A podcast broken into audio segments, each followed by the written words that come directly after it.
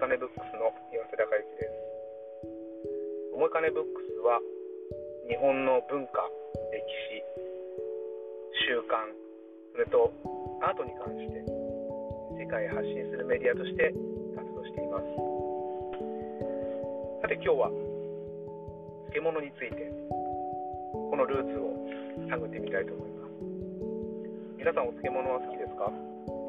僕は子供の頃から漬物が大好きで家で採れた野菜を使った浅漬けやぬか漬けが必ず食卓に上っていました。だから今でも食卓に漬物は欠かせない存在です。一口に漬物といってもいろいろなものがありますよね。北海道の松前漬けとか岩手の金庫漬け栃木のたまり漬け長野県だと野沢菜漬け静岡県にはわさび漬けそれと京都の千枚漬けやしば漬けも有名ですね。あとは奈良の奈良漬け。などなど日本全国でさまざまな漬物が食されています。もう各地の漬物を日替わりで食べたいぐらいですね。そうべったら漬けって東京発って知ってました？僕実は最近知りました。べったら漬けも大好きでよく食べます。多種多様な漬物がありますけどそもそも漬物ってどういうものを言うんでしょう？漬物っていうと肉の味噌漬けや魚のかす漬けなんかもありますよね。国の規定では主に野菜や果物きのこ海藻などを原料にしたものが漬物とされています。漬け込みに使われる調味料や漬け床これによって塩漬けや味噌漬け醤油漬けぬか漬けといった種類に分類されるんですね、まあ、僕はぬか漬けが大好きなんですが漬物のあの独特の風味ってどうやって出るんでしょうね。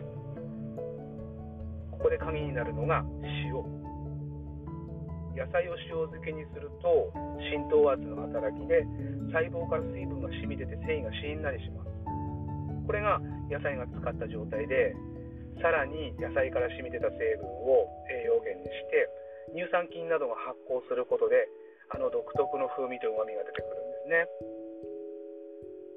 さてではそろそろ漬物の歴史に触れていきたいと思います。日本の歴史上の人物にも漬物にまつわるエピソードを持つ人がたくさんいます。例えば徳川家康。大阪夏の陣で奈良の町医者だった糸谷宗泉という人物から献上された奈良漬けを食べた徳川家康は江戸に戻ってからもその味が忘れられなくて宗泉を奈良から呼び寄せて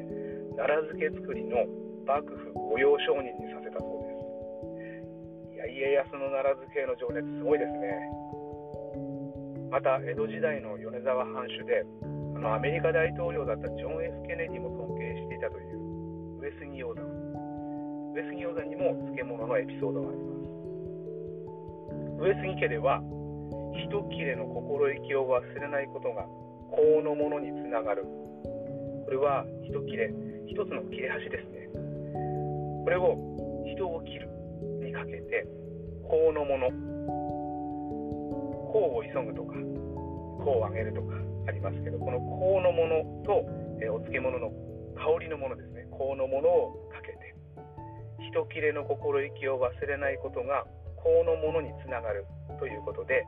年始の祝前に大根漬けの厚切りを一切れつけるのが代々の習わしだったんですね。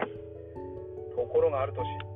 新任の料理人がうっかり厚切りじゃなくて薄切りの大根漬けを出してしまった。これが家来たちの間で大問題になります。でもその時鷹山は今は平穏な時代なのだから人切れ人を切るなど物騒なことは忘れて産業の振興に努めることが大切だと大騒ぎする家来を諭してより人望を高めたと言われています。さすがは鷹山ですね。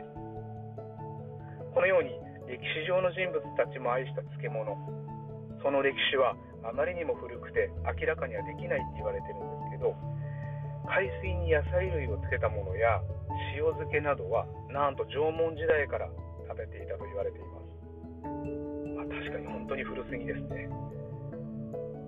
漬物が日本の記録に現れるのは奈良の長屋王の邸宅跡調査で発見された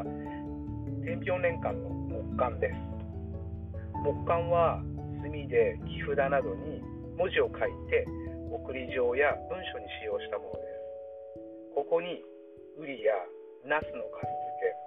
ウリの醤油漬けのことが記載されています。